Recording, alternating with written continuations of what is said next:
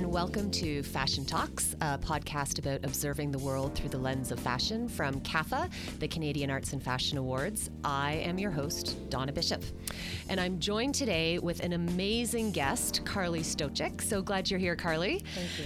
Carly is known as being one of Canada's premier trend curators and is a trend director for an array of clients with 15 years of experience in branding, design, research, and presentation.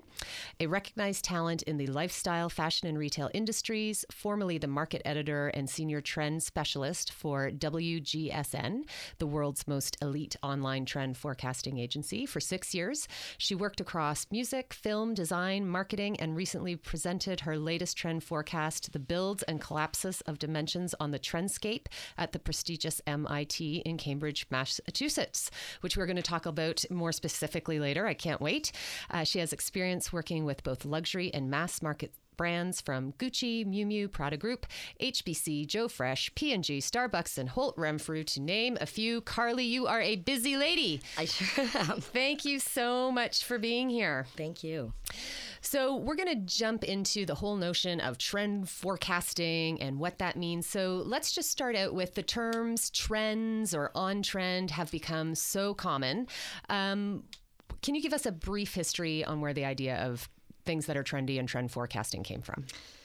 Okay, well, first interesting point on the nomenclature and the popularity of it, um, you know, of being trendy or on trend um, in order to ignite this discussion. I mean, especially given the fact that one of our, you know, the trend industry's primary functions is making ethnography, so targeting and naming more of the unexplored and unexpected directions and storylines and style, really making them totally digestible. I mean, I feel like we're the ones that come up with that formulation like X is the new Y why. And we're masters of portmanteau. Um, but I always say that we trend experts are really the academic nerds of the fashion industry. Research and investigation is constant. Um, the trend forecasting side of fashion does cast a wide net across the industry, and it really links other oceans of business back to design. Influencing the direction of style can be cited as early back as Beau Brummell, um, who had the ear of King George IV and is credited with the genesis of dandy men's style. And we know that. I mean, I like to think of him as just the earliest influencer. I did not know we can trace it back that far. That is so cool. Oh, yeah. When you have the ear of King George and you're basically telling people, oh, we don't need to look like Russians with beards and shaving and grooming and ascots. Yeah, that all came That's about. amazing. Um, and we trend forecasters like myself um, I feel like coupled with industry trailblazers like you or anyone listening to this podcast, really, we define the way in which the world looks and behaves about two years out. And it covers everything every industry, every category, every brand, every product, every campaign. Um, you know, it's almost daunting and I always say I'm in the business of inspiration and change.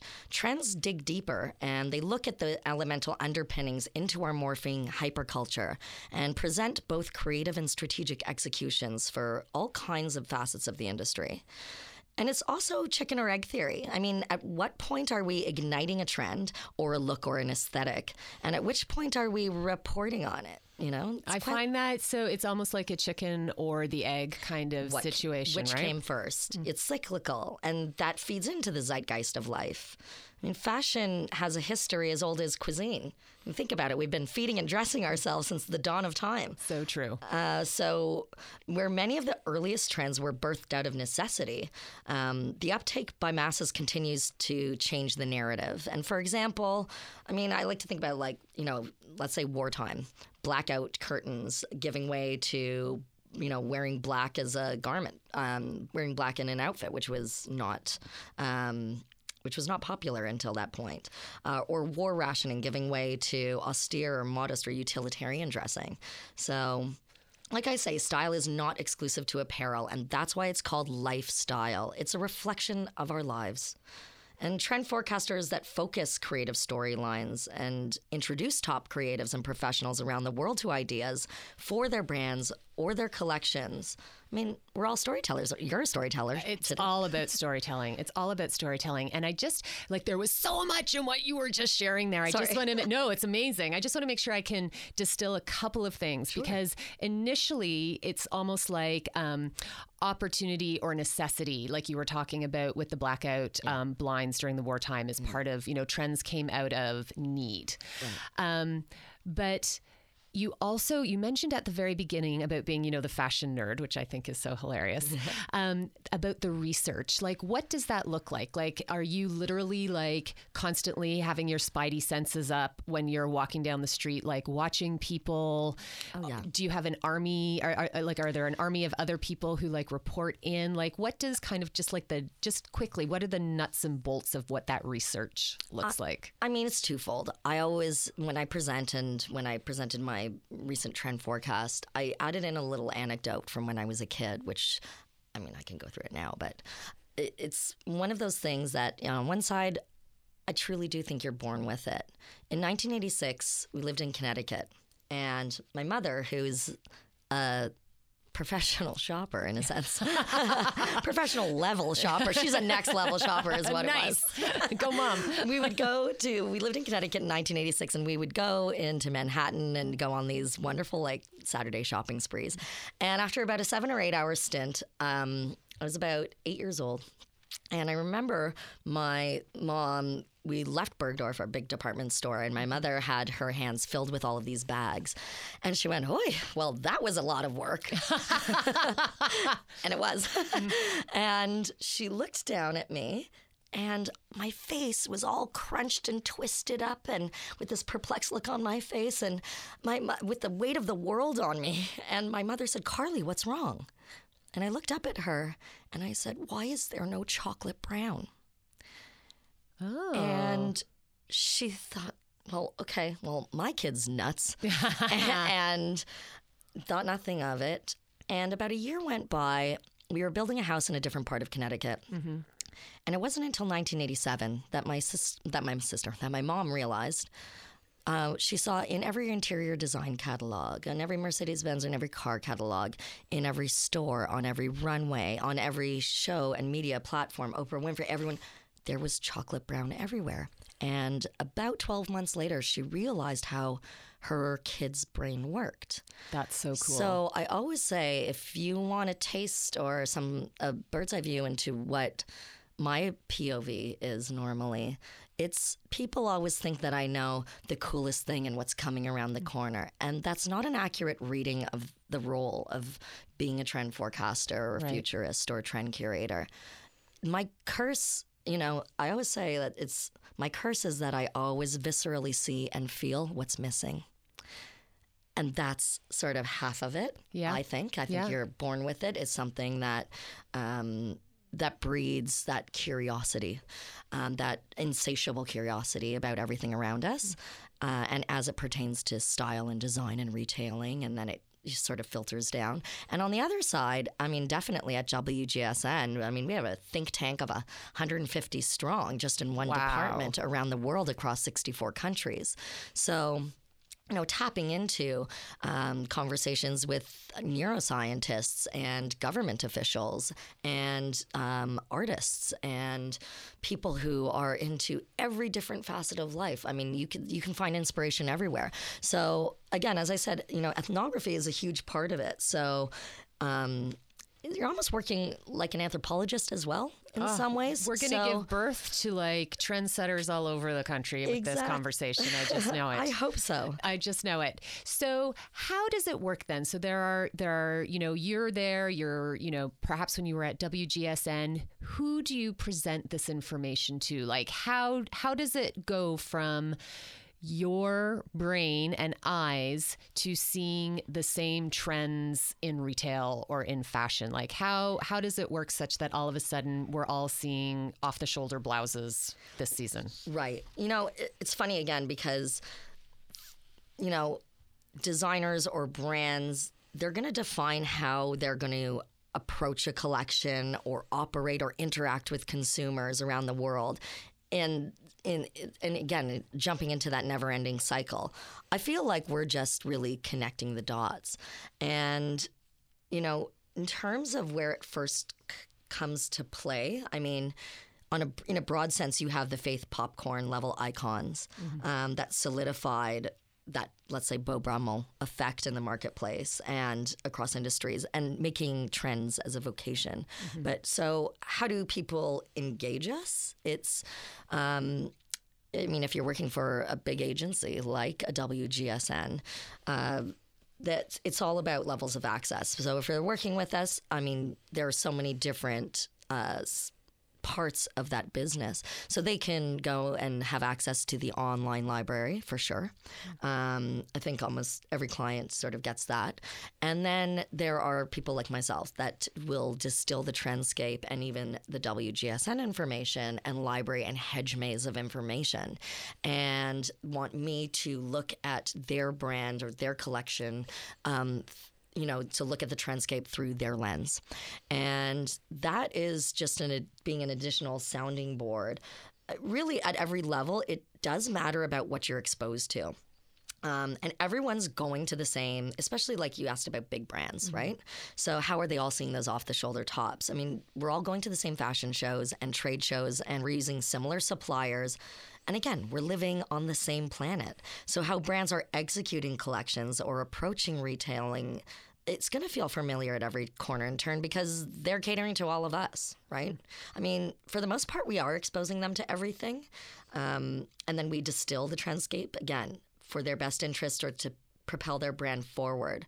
That distilling process speaks to answer the client's position or the public position. Right. I think the best trend professionals really pick a few areas to explore and expose and inspire any given creative team to, and then they should offer handfuls of solutions in order to execute those the storylines that those creatives want to pursue. And it becomes like a vascular system feeding into fresh blood into the vital organs of the fashion industry. I also see a lot of smaller designers, even so, like have fashion, have inspiration, inspo burnout. Right. You know, so Yeah. whereas people don't, we're like the producers. You know, we don't need to be the stars of the show. We the people are like, "Oh, trend forecast is so cool," and this, and Yeah, because it is. but a lot of designers, you know, almost don't want to. They're they're they're reluctant to engage with uh, trend people openly because they think it's sort of giving up their creative power, and it's not. We're their creative artillery, as far as I'm concerned. We're arming them to do their best work and not to exhaust themselves of all their creative ideas. And sometimes, some you know, a, a designer might have a story that is definitely their own. But when you have that as an artist and you know what you want to say, it's hard sometimes to take a step back and sometimes having that third party party unbiased opinion to shake mm. someone and say, "Hey, have you been looking maybe here?" Right. Or over there, because that would be really great. And I think re- that to me, as a client, resonates with what you're trying to say. So it's almost like if we were going to draw an analogy of cuisine, the trendsetter sort of says, you know what, here are ingredients. Yeah. You are in charge of the cake, but here are ingredients that we think would be delicious Right. in a cake. Right. Or, you know, someone would even say something like, or, uh, uh, you know, a chef would say, um, I need, I want to have a party, I want to have a cake, I want to have a bunch of nostalgic ingredients. And we'd be like, great. Well, now here are the foraged, you know, or you could even take it a step further. Here are the foraged ideas. Or do we want to, you know, feed into other big, big ideas and macro trends that are going on? So it just makes your story kind of more detailed. Yeah, robust. It's it's it's giving substance to it. Now the funny thing though with WGSN though, because you were asking again about those off the shoulder tops, um, and I know I was really interested when I first got to WGSN. The one thing I wanted to know is who were the top three clients of this massive, yes. massive company, and I got there in 2007. Everything was changing then. And I thought for sure it was going to be the Walmarts and Targets, and but when I did find out who those were, um, Do we get to know? you can I tell was- me later. I was going to say yes. I was going to say you have to engage me to get to the, Fair the enough. top secret stuff. Um, but I saw a couple of incredible examples right away of how trends can permeate the marketplace on a mass brand level. Um, and when I was with WGSN in 2009 and 10, we did um, because they have such an unfathomable reach in the market. We did like a little bit of a case study. We took two of the biggest brands in the world. I'm talking huge, huge, um, and used the same usable, uh, downloadable graphic artwork from our print and pattern library Oh, okay. to use that same motif for the two biggest brands um, in a bid to test the system and see if our service would dangerously overlap in the marketplace. So we use the exact same print for um, these two brands for millions and millions and millions of SKUs. And in the end, nobody noticed.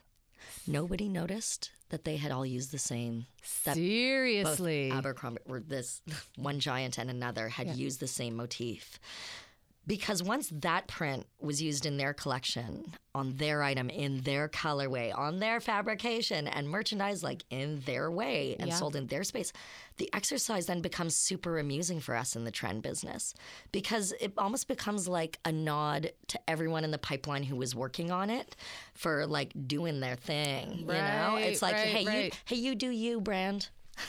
So when people are reluctant to engage trend people because they think that it's going to, um, like, not water down or di- di- you know dilute their relevance or you know being special or exclusive, that's really not the case at all. And I think that's that case. Study. That's fascinating because that really speaks to how, you know, the trend is really just an idea.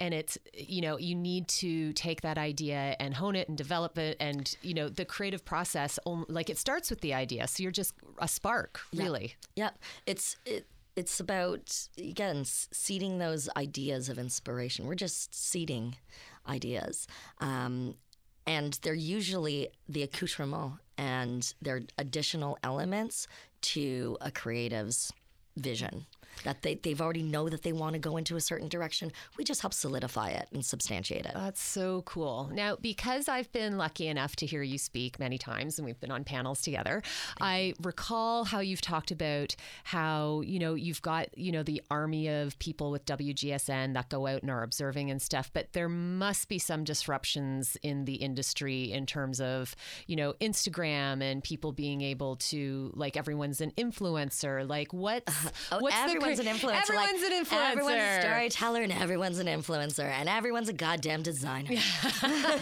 So there must be some morphing in the trend forecasting uh, in the world. So like how how is that sitting right now? Like what is what is the current relevance of it given how things have been, you know, ebbing and flowing? You know, it's funny because I, you know, again, many people are saying that influencers are disrupting the trend industry right now. I mean, that's really what a lot of us as for sort of futurists or trend curators. The I, I think that it's showing a polarization within my industry, my side of the industry. Yeah. Because I disagree. I don't think that influencers are disrupting the trend industry. Hey, why is that? I think that they're simply a reflective part of style and fashion. And we're still reporting on them, right? So, it again, there's that chicken and egg theory again. There's a reciprocity to both sides and they cohabitate. And as much as I was thinking about it, and I'm like, do we coexist? No. We cohabitate because I don't exist because of an influencer. Um, because we're reporting on them. You know, but, also many other facets. But we do cohabitate in the industry. I think the trend industry used to be so secluded, and it was like this exclusive arm of fashion that we Yeah, were like, kind of had a moat around it and yeah, like know. it's like we're like the Oz, you know, we're behind a green curtain. yeah, I know. And I always say, like, when I go to speak, I'm like, I'm gonna pull back that curtain a little bit and give everyone a peek inside. Um, yeah, it's like very skull and bones, Yeah, right? totally. but um, it's because of where it came from. So, like you asked about disruption. Well, I mean, they're saying that you know influencers or anyone that is sort of mixing in the pot is disrupting it. That's not really true. I mean, the online and digital landscape where everyone has access to everything in this information age. I mean, that's just the state of play right now. That's not a disruptor. That is the state of the union. Um, and I think that our in our hyperculture, it's actually globalization that's the biggest disruption or is that's the biggest disruptor of mm-hmm. actual trends. Right. If that makes any sense. Yeah, tell me more about that.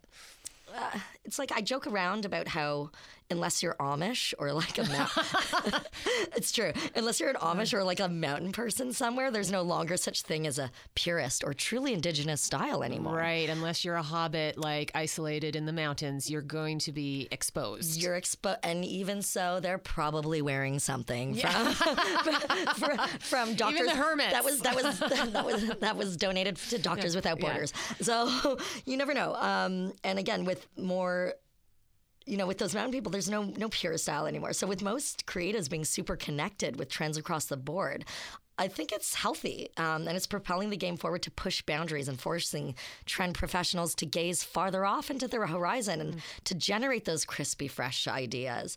You know, uh, so many brands think that they're doing these wonderful collaborations, these philanthropic, charitable collaborations, and they're simply just going to another part of the world. They're inspired by any given ethnic or cultural sector group. And then they go back in they're y- you know, creating these mashups and hybrid manufacturing them in factories in Guangzhou, China, for instance. You know, it's Yeah. it's not nobody's a purist anymore. No, nothing is sacred, and we in the trend industry, we look at data and metrics to substantiate the work and directions. So we know how to seed ideas and influence there, but essentially, globalization, um, globalization and the hyperculture, not access to mass information, but having access and understanding and tolerance of all kinds of cultures and all parts of the world. That is what is going to continue to push the boundaries and make relevant collections over just popular over popular ones. You're touching on something that I get so excited about whenever I have the chance to talk to you and we talk about trend forecasting and whatnot. Is there is such intellect and consideration and like there's there's science Oh. behind it. Do you know what I Yeah. mean? Like I think so often uh when you hear the word trend forecaster, people think, you know, people, you know, walking around in bubbles living the fabulous life. You know, it- it's so funny because everyone's always like trend forecaster. What does that mean? I'm like, oh, everyone thinks it means being an influencer, and it's like, oh, orange is the new black. Or actually, I shouldn't say that. That's the title. But like, pink is the new fuchsia this season. You know, um, buttermilk is the thing, and it's really not like there is a science behind it, and it's. It's like forensic research, really. oh, it's like the CSI of of lifestyle, Yeah, right? I know. My my place looks like a Dexter board with, with arrows and red strings going from one point to another. And as I said, we're connecting the dots. And is that what you were delving into at MIT? Like, I really want to hear about what that presentation was and what you were able to share there. What was that experience like being down at that prestigious school? Oh wow! You know, I was still really overwhelmed by it. I'm still really overwhelmed by it now. Um, you know, having it was an honor to present to some of the brightest minds in the world, and I was surprised when, um, you know, the content of the my trend presentation, you know, passed a qualifying committee, and I was invited there. Um, you know, my re- so my recent trend forecast, the builds and collapses of dimensions on the trendscape, was really more of a macro lifestyle forecast. So for MIT, I had to do a 20 hour research extension for to present to them and not for the areas where I speak about biomimicry and design or you know new tech but or innovations but they really wanted to know more of fashion trends that they're not always exposed to and they're exposed That's so to the interesting. craziest the craziest stuff in the entire world. So they really wanted to have a peek into the side of uh, this side of the spectrum, trends and fashion. And they wanted to know what what they should be looking at as they create some of the most relevant startups and start consulting for some of the most powerful companies that are driving change. Um, and these are going to be people that they, these these people are going to be you know big disruptors and change agents. So what did I want to speak to them about? I spoke to them a lot about consumer demographics and em- emerging cultural behaviors um, to help them with their messaging and their approaches to business. I mean, also, their mandate is for uh, something like for the to work more effectively and creatively and efficiently and for the betterment of humankind. Mm-hmm. That's their mandate. Um, That's a big mandate, man. yeah, it's a huge mandate, but it's a good one because you know, it just every once in a while when you sort of give up and want to tear it all up and think, well, what what is all of this for? I mean, you realize that there are some people where you know they're incredibly bright and they have a mandate that's substantial, and what you're feeding in is more than just the cut of a collar or the color of a season. When you realize that you can from a fashion perspective, really style their messaging and businesses and make them feel like they're fueled to change the world a little bit. I mean, that's really great. It was really, it was a more holistic look at fashion, right? So, I explained to them a little bit about some style tribes and design ideas to keep an eye out for. And who knows, right? Like one of the students might be inspired and um, signed up to work with Tesla's new innovation team. I, I have no idea where these people are Yeah. interning Where they land, and who going. knows? And so, like, how does that relate to fashion? Well, Tesla just created a Tesla suit, which uses haptic technologies, um, you know, to feel things. Uh, and I spoke about what might be a new uniform for carrier drones, flying cars, and hover bikes. We're going to see these come to market over the next two or three years. You know, I don't think if you're going to be 12 feet above the ground, you're going to need just a normal motorcycle jacket for a hover bike. You're I'm gonna going need to agree with you. you're going to need other things in haptic technologies, like you know, in some cars where it leans you the other way when Yeah, you're torquing yeah, or turning yeah, left or right. So it's going to need some different capabilities to it. And I also s- sort of beg the question, like, what's the new uniform going to look like? Is it fashion? Real fashion is innovation. And we've seen couture designers like Margiela and Iris Van Herpen, they live in this space too. So I was surprised to see after a handful of students there that were looking to get into fashion and retailing and working with engineers to do all kinds of things like create new materials or new formats of retailing or businesses geared towards sustainability and transparency on the most authentic level. Um, I, I, it was such a mix of the crowd, and then they, they were treating me like I was a hip hop celebrity. It was like, Which is always yeah, I can't wait to like wear my MI. If you see me around the city, I will just be toting around my MIT hat and T-shirt, pretending I'm wicked smart all day and all night. But they really wanted to see what was up in general as well with colors and to have dope style for the season. I love that because I think that also shows such validity and credibility for the fashion industry, which I think sometimes gets painted by other industries as being one of like fluff and Yeah. insignificance. It reminds me a little bit of that scene in The Devil Wears Prada where Meryl Streep takes a strip off Anne Hathaway about the color of her blue sweater. Do you know what I mean? And how, Yeah. you know, it had these different incarnations and you just have no idea why that color is there on that garment at that time. Oh. And what you're doing is talking about how that pilferates into so many other areas of design, of technology, of life. Like Yeah. it's so incredibly relevant. Yeah. And and anyone who's been in our industry in fashion or beauty or the creative arts, you know when you have that moment, you mean every 2 weeks when you almost want to jump off of a building and you're constantly questioning like what is this really all for? Especially if you're a technical designer and you're in the thick of a seasonal rotation and the schedule and you know again fits an eighth of an inch here, an eighth of an inch there. What makes this? What makes a product good sell through? And it's like you can really get caught up in that. So giving substance and putting some of that magic and um, relevance back into design, that's also part of our job to keep the creative teams inspired Yeah. and um, gi- giving them momentum.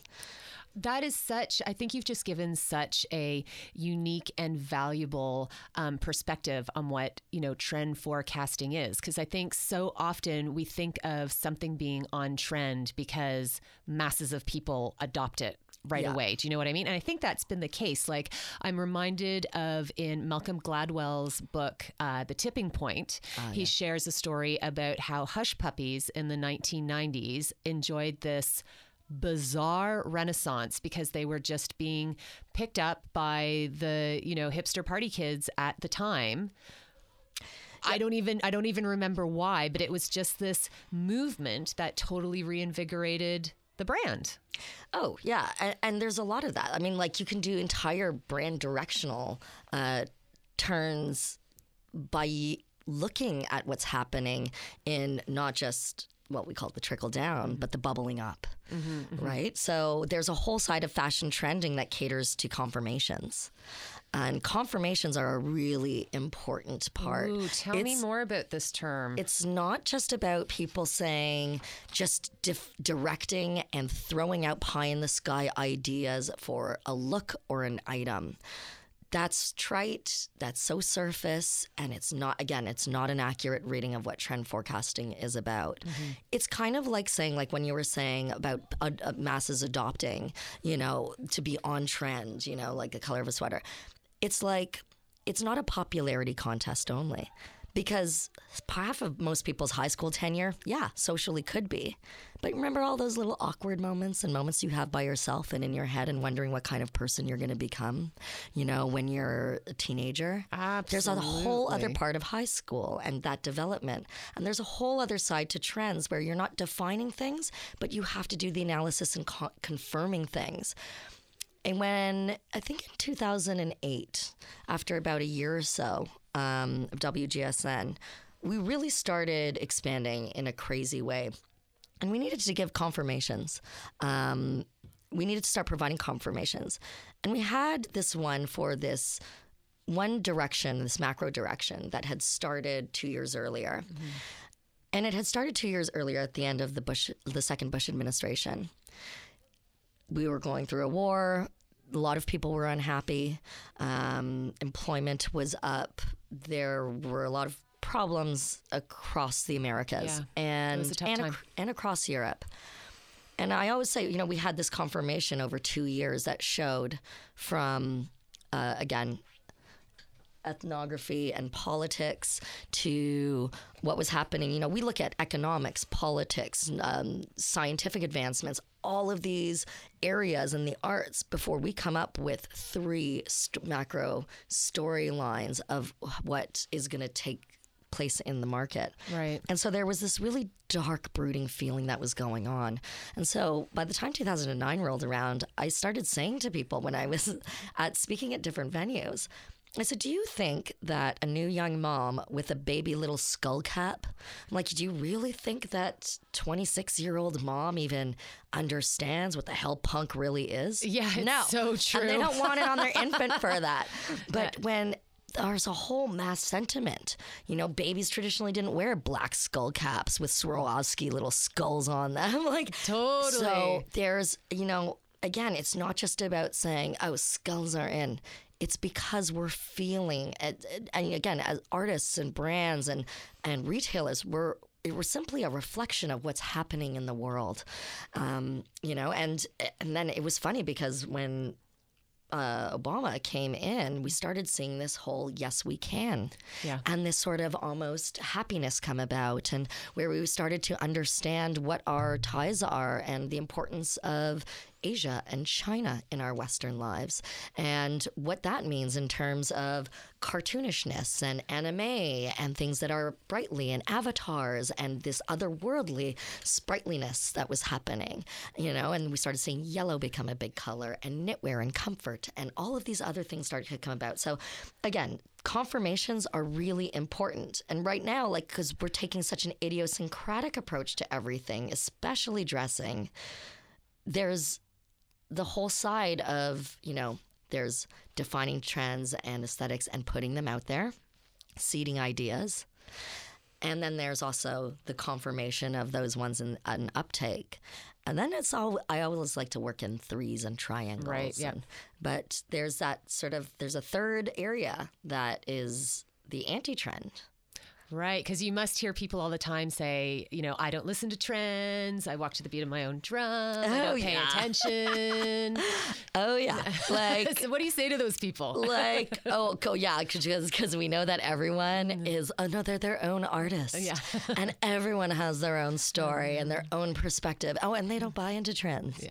like i like saying like insert biggest emoji eye roll here but it really is like there are so many people that don't buy into the that don't or want to you know, like acknowledge or, yeah. that they're not buying into any given trend and that they're not um, a, a, lemming, and let's say mm-hmm. a lemming of a designer. I mean, norm, normcore is a great example of that. And ha- tell us a bit about normcore for so people who don't understand what that aesthetic is. Um, I mean, it's, it's, many things. To me, it more means about it was sort of the stripping away of everything that. Uh, to me, it, it, feels more, it's the stripping away of anything that felt branded or exclusive or highly designed, although it is. It's just more That's minimalist irony, right? and constructivist and um, pared down in, in, its aesthetic. I always say the idio, you know, there are two major directions that I talk about in the builds and collapses of dimensions on the trendscape. When I talked about fashion, I only gave two directions stylistically. One I called the hyper style teller. Right. And that's an idiosyncratic multi uh, era and multi ethnic and cultural mashup. Feels almost like Iris Apfel. Yes. very kind of postmodern, a real pastiche mm. of all kinds of different things. Absolutely, like a haberdashery of ideas coming together in one like massive mashup. And then there's the silent strong. And the silent strong, I always say that putting together collections is a lot like putting together an album of music or putting together a song. Interesting. And where the hyper style teller is like the melody, the silent strong is very much the baseline of fashion, where it's seemingly so simple and um, it's actually not. It's very sophisticated and complex and builds an entire foundation of dressing. But you know, most people who adopt normcore were doing it as a way to, as a backlash to, you know, hyper neon and um, metallic and glitzy, attractive palettes. Right. So you're going with more of a monochromatic uh, color palette. Is that silent strong design. what people might consider to be things that are classic or timeless? Or does that not even play play into those two style definitions? Um, I think it plays into it, but I think it plays into both. Right. You know, there's a, the, again the yin and the yang for that, and again with you know the anti-trend and people that are thinking that uh, well they're not buying into a trend. It's funny because that in itself is you know the adoption the mass adoption of the anti-trend or um, you know going against any kind of you know aesthetic or direction that in itself is a perspective and is is their story. Yeah. So it, you're, you're, you're on a trend. We're all telling stories. We're all telling stories, and we're all influenced by things. And even by not going on something, like you're not. They're not creating a collection to not sell it. Right. You're always creating a collection for someone to buy it. I always say, you know, you can design the most fabulous, outlandish, dramatic thing in the entire world if nobody's buying it, you're not a good storyteller. Yeah. And you're not designing. You want your story to resonate with audiences and with the masses and with consumers.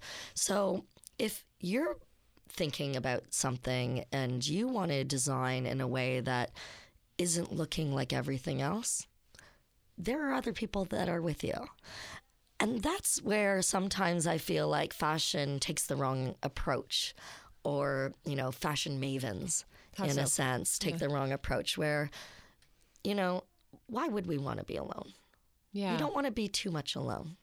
The, hence the tribe yeah. you know to, to be too isolated in your style or design sometimes means you're going to easily be misunderstood.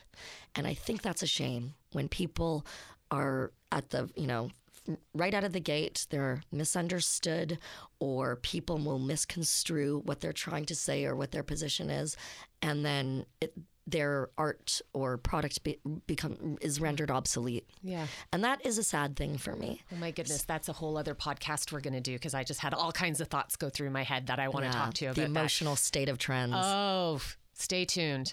Um, when you were talking about uh, the era of Bush, that couldn't help but make me think about, you know, we're in a very interesting time, um, both with Trump and, and, frankly with Trudeau. Like you can kind of look at, uh, you know, oh, the yeah. U.S. and Canada in two very different ways. So with the um, the strong political influence in the United States, what do you think are some big, like four or five trends that we're going to see as a result of of that, or maybe not as a result of that, Um, I but mean, in I- reaction to that. I was hoping, you know, it's funny because whenever when it was like when it was possi- the possibility of it being her turn in office, I thought it was going to be pantsuits aplenty. oh, pantsuits. I'm still doing a podcast on pantsuits, but yeah, 'Cause pa- fashion and politics again is such a and po- juicy topic, right? everything. And um, what I mean, what's happening with Melania? Good for Tom Ford. Good for you. Good for the designers that don't want to be a part of that. But um, you know, I- again, and what Michelle brought to the table, and with J. Crew, and with uh, what being what modern ladylike dressing means Yeah, um, and how far do you go on embellishment? And I mean, I, th- I think that she perfectly executed eight years of being the first lady um, and in style. one hundred percent. Okay, so politics, fashion, very tightly knit. Think about all the references to Jackie O throughout and just in this, right? Yep. No, not even that. Marie Antoinette, Beau Brummell, all these things. So, so there's, uh, you know, that I like to call it. I think of it like atelier and fashion house and state. Absolutely. Um, well, because there were patrons, like we could go way back, just like with paintings, right? Oh, like, absolutely. And the court of Versailles and wanting to dress like the royals. What I will say coming out of this is that I currently am working with the client that uh, Big Bay Street and um, client, and I'm working with some thought leaders. and one of the things that I had recommended they never wear for any kind of headshot or anything publicly anymore is red ties and dark suits. interesting. And- yeah, the only people who are you're going to see in that are that person's supporters Mm-hmm, and people who are buying into that because it's, it's become a signifier, right? it's almost like a little mustache Yeah. to some people. So it's like a little mustache. What are some other mega Maoist trends you think we're going to see? Um, okay, the three biggest trends that I think we're going to see in the next five years coming to market in big ways. Number one, masks.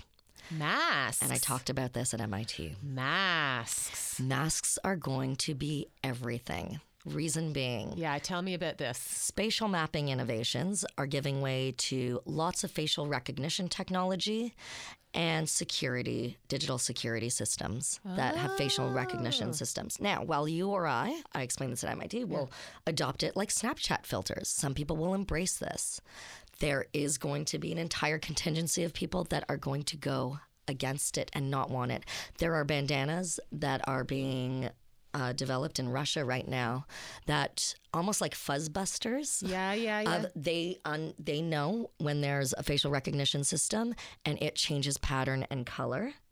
There are real life masks that look like you have ripped off like Mission Impossible, Face a off. pace of face off exactly, and. We've already seen them on the runways in such a huge way already, in a decorative element. And for those who are looking at it, they're thinking, oh, it's so cool because we haven't seen masks in a while and it feels like a masquerade and it feels so lavish and opulent.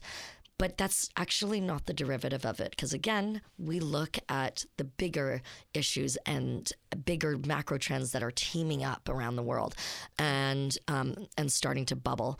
And these security systems and satellite saturation and government um, systems, you know, there there are there. I just think I just know I know masks are going to be the biggest accessory and category over the next five years. Okay, blowing my mind a little bit. Yeah. What are the other two? Um, hap fabs, I'm calling. What is a hat fab? Hap fab are haptic fabrics. So haptic technologies Oh. are like when you can feel and sense something, or it can draw data Gotcha. from something. So biohacking, like a Fitbit, it can draw data of like your, Okay, your so different fit, systems. like a Fitbit, but a shirt, like that, to really drill it down a Right, little bit. but I think some hap fabs are going to go even further. And I'm talking about material innovation. So, like, let's say where DuPont might find, um, you know, discover um, reusable or remendable fabric and spin that into yarn and then have that b- become to a mill. And then let's say Lululemon from there buys that and then we have this new stretchable fabric. But what if that material um, I think that HapFabs are now not only going to extract information from us and sort of biohack and decode what our systems, what what the state of them are, but I think they're also going to feed into it. I think that we're going to have things like materials that are going to um, feed nutrients into our bodies. We're looking at ways to absorb nutrients. Or what about if, you know, we are done with moisturizers and we have ones that have healing or anti aging properties, where as you're wearing the material, it's kind of like, could be like the BB cream of the Yeah, future. I don't know. yeah. So Oh my. Fabs. Okay, one more. And the last one is I think that modest dressing is going to become its own mega category. Well, and we're already seeing that a little bit with the Nike hijab and you know Totally. Uniqlo's you know modest dressing collection that they just released. And and I don't think it's only from the great uh, again globalization and um, you know Eastern cultures and you know is pe- people that buy into you know who are um, Islamic that you know want to cover up for their faith or religious reasons or Hasidic Jews, but it's it even goes beyond that, and I think that's also a massive the next not normcore, but it's it's that backlash to nakedness Right, and right, sort of right. porn star dressing Right. um, and that kind of sexiness. I mean, after a while, it's like, I mean, unless we're building throw robots with three three breasts. I mean, I, I don't know what more we can see. So, It's so true. It's so true. Um, Carly, this has been just incredible. There's so much more I want to talk to you about. So we're going to have to have you back to draw on this and so many other things. Oh, thank you. So I just want to wrap up quickly with if you could wear one outfit for the rest of your days, climate and practicality are not an issue. What would you wear? Okay. Don't think too hard about it. So, if I could wear one outfit, it would be designed more or less like anyone who knows me knows I'm a bit of a fancy pants, but I also have this one ba- uniform that I have just worn throughout the years forever, which is basically almost like very minimalist. Like I wear black turtlenecks and black pencil skirts all the time. So I would like it to look sort of sleek and then have wild, beautiful, adorned, you know, interesting accessories on top of that. But what I would love to wear every day of my life is to have that be a hat fabric and be able to dive into my memory base. Oh my gosh. Okay, that's super cool. Carly, thank you so, so much for the conversation and for being here today. If people want to reach you or hear more about what they're doing, where's the best way for them to reach you on social or otherwise? Um, I'm a big Facebooker for more of my daily narrative. So Carly Stojsic, C A R L Y S T O J S I C. On Instagram, I'm at in Carly Veritas, I N C A R L Y V E R I T A S, Latin, and Carly Stojsic at gmail.com. Simple. Amazing. You're so accessible. It's amazing. Thank you so, so much for being here. I want to give a huge thank you to Luke Nader, our production coordinator today, and to Christian Ryan, our audio engineer. Also, of course, a big thank you to CAFA, the Canadian Arts and Fashion Awards. You can follow CAFA and find out all about what we're doing at CAFA Awards, C A F A W A R D S. And you can follow me at This Is Donna B. If you enjoyed our episode today, which I really hope you did, please tell your friends. We love having the word spread. And if you feel inclined to give us a high five on iTunes, please rate and review us. We love hearing your feedback or any topics you'd like us to cover. Until next time, this is Donna Bishop, and this is Fashion Talks.